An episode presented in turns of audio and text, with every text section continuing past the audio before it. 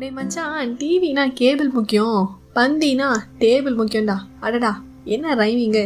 Hi ஹலோவால் RJ Ashwini வந்தாச்சுங்க. நடந்துக்கிட்டே சாப்பிட்றவன் நிறைய பேர், உட்காந்துக்கிட்டே சாப்பிடணும்னு நினைக்கிறவன் கொஞ்சம் பேர், படுத்துக்கிட்டே சாப்பிடணும்னு நினைக்கிறவன் 10,000 பேர். இந்த மாதிரி வெரைட்டி ஆஃப் மேனர்ஸும் வச்சுருக்காங்க சாப்பிட்ற பழக்க வழக்கங்களில். அதாவது இப்போ கட்டுற இந்த வீட்டிலலாம் பார்த்தீங்க அப்படின்னா சாப்பிட்றதுக்கு பண்ணுறதுக்கு வந்து டைனிங் ரூம் அப்படிங்கிற விஷயத்த மேண்டட்டரி ஆக்கிடுறாங்க. அதில் டைனிங் டேபிள் அப்படிங்கிற விஷயத்தையும் கொண்டு வந்துடுறாங்க. இது யூஸ் பண்ணுறாங்க பண்ணல, அது செகண்டரி. இது பார்த்தீங்கன்னா அமெரிக்கன் கல்ச்சரில் 70s வந்து சில விஷயங்களை கேதரிங் பண்ணி டிஸ்கஸ் பண்ணிக்கிறதுக்காகவும் இம்பார்ட்டண்ட்டான விஷயங்களை அந்த இடத்துல வச்சு பரிமாறிக்கிறதுக்காகவும் சாப்பிட்றதை தாண்டி இதுக்காக தான் வந்து அது கண்டுபிடிக்கப்பட்டது. ஸோ 70s 80sன்னு சொல்லிட்டு அப்படியே அப்பப்போ வர அந்த பெரிய பெரிய வீட்டுக்கள்லாம் பார்த்தீங்க அப்படின்னா இந்த டேபிள் அப்படிங்கிற ஒரு விஷயம் வந்து வந்தது. இப்போ பார்த்தீங்கன்னா அட்லீஸ்ட் எல்லார் வீட்லேயும் ஒரு டீ டேபிளாவது கண்டிப்பாக இருக்கும். அண்ட் மோஸ்ட் ப்ராபப்ளி பார்த்திங்கன்னா அதை நம்ம யூட்டிலைஸ் பண்ணுறோமா அப்படின்னா ரொம்ப ரேர்ன்னு தான் சொல்லலாம். ஏன்னா ஒவ்வொருத்தங்களுக்கும் ஒரு ஒரு மாதிரியான லைஃப் ஸ்டைல், ஒர்க்கு. ஸோ அப்போ என்ன பண்ணுறாங்கன்னா அவங்கவுங்க இடத்துக்கு அவங்கவுங்க கம்ஃபர்ட் ஜோனுக்கு அந்த சாப்பாடு போயிடுது. சில இடத்துல சாப்பிடவே டைமில் இருந்தால் சப்பாத்தி மேல் ரோல் பண்ணி எடுத்துகிட்டு போயிடுறாங்க. சிலர் வந்து டப்பர் வேரில் ஊற்றி குடிச்சிடுறாங்க. அதை இந்த மாதிரி வந்து இந்த சாப்பிட்ற விஷயங்கள் மாறுபடுது. அப்படி இருக்கும்போது இந்த டேபிள் விஷயம் பார்த்திங்க அப்படின்னா ஜமீன்தார் வீடு இல்லை ஒரு ராயல் வீட்டில் எடுத்துக்கிட்டிங்கன்னா அந்த வீட்டில் ஒரு மூத்த குடிமகனோ இல்லை வந்து அந்த வீட்டுக்கு யார் தலைவரோ அவங்க தான் வந்து அந்த சென்டர் ஆஃப் த பிளேஸில் வந்து உட்காரணும். அண்ட் அவங்க கேதர் ஆகும்போது வீட்டில் இருக்கவங்க எல்லாருமே வந்து கேதர் ஆகணும். அண்ட் முக்கியமான விஷயங்களை வந்து அங்கே பரிமாறிப்பாங்க.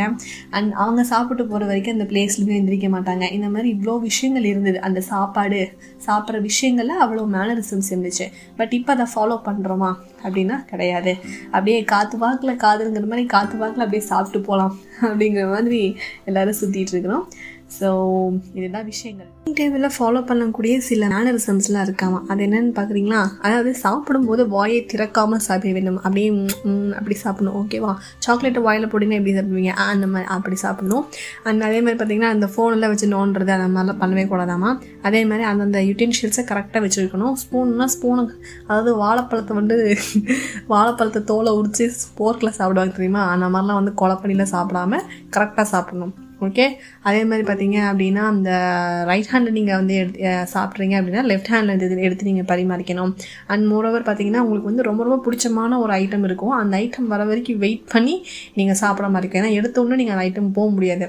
ஓகே. கும்பலாக ஒரு 10 பேர் உட்காந்துருக்காங்கன்னு வச்சுக்கோங்களேன். இதுதான் மேனரிசம். ஓகே. நீங்கள் வந்து உங்கள் ஐட்டம் வர வரைக்கும் நீங்கள் வெயிட் பண்ணி தான் ஆகணும். ஓகே. பாஸ் ஆன் ஆகிற வரைக்கும். அண்ட் மோரோவர்ஸ் பார்த்தீங்க அப்படின்னா எங்கேயா எழுந்திரிச்சு போகிறீங்க இல்லை கை கழுவ போகிறீங்க அப்படின்னா தயவுசெய்து எக்ஸ்கியூஸ் மீன்னு சொல்லிட்டு போயிருங்க. அண்ட் இல்லையா அவங்க பிளேஸில் ஒரு துண்டை போட்டு போயிடணும். ஸோ இது ஃபாலோ பண்ண வேண்டிய ஒரு முக்கியமான விஷயம்.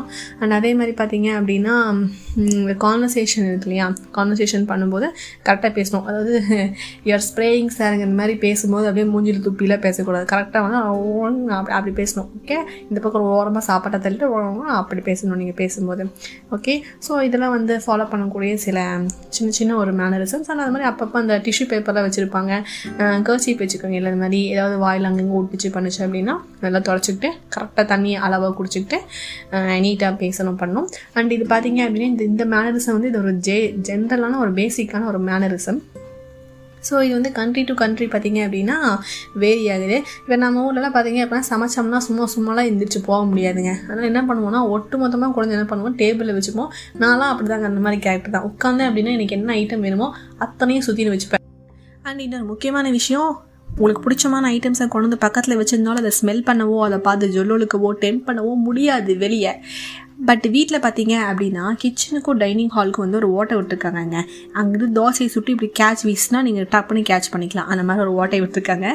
ஸோ அதெல்லாம் ஈஸியாகிடுச்சு. ரொம்பலாம் வந்து ஸ்ட்ரிக்டாலாம் யாரும் இப்போ டைனிங் மேனரிசம் ஃபாலோ பண்ணுறது கிடையாது வீட்டில். பட் வெளியே வந்து சில விஷயங்களை ஃபாலோ பண்ணியாகணும். ஆனால் வந்து நிறைய இந்த ரெஸ்டாரண்ட்ஸில் டீ ஸ்டால்ஸ்லாம் பார்த்தீங்கன்னா இப்போ தான் எனக்கு தெரியுது எதுக்கு அவன் சேரை போடாமல் இருக்கானு. ஏன்னா அங்கேயே சாப்பிட்டு வந்து அங்கேயே உக்காந்துடுறானுங்க. பேசுறதுக்கு உட்காந்தாங்கன்னா எவ்வளோ எந்திரிச்சு போகிறதில்ல. அப்போது ஆனாலும் கால் நோக்க டீயை குடிச்சிட்டு அங்கேயே நிற்கிறானுங்க. பார்த்தீங்களா? தெய்வங்க, பார்த்துக்குங்க. அண்ட் மோராலஸ் பார்த்தீங்க அப்படின்னா இப்போது இந்த கல்யாண வீட்டிலலாம் போயிட்டீங்கன்னு வச்சுக்கோங்களேன். இந்த பந்தியில் வந்து இப்போல்லாம் ஒரு 50-60 பேர் கல்யாணத்து கூப்பிட்றாங்கன்னு வச்சுக்கோங்க. ஆனால் அப்போல்லாம் ஒரு 1000-1500 பேர். டைனிங் ஹால் சின்னதாகி போச்சுன்னு வச்சுக்கோங்களேன். இந்த மீல்ஸ் டைம்லலாம் செம ரவுஸாக இருக்குங்க. உட்காந்து நம்ம டேஸ்ட்டாக ஃபுட்டை ரசித்து சாப்பிடவே முடியாது. நல்லா வத்த குழம்பு மோர் குழம்புலாம் ரொம்ப இஷ்டம். பொறுமையாக வாங்கி கலந்துரிப்பேன். பட் ஆனால் பின்னாடி லைனாக நினைப்போம், வத்த குழம்பு வந்துருச்சு, அடுத்து ரசம் தான், முடிஞ்சிடும், நீ பக்கத்து சீட்டை பிடிச்சிக்கோ, ஏய் நீ சைட் சீட்டை பிடிச்சிக்கோ அப்படின்னு பின்னாடி 4 டிக்கெட் நின்றுருக்குங்க.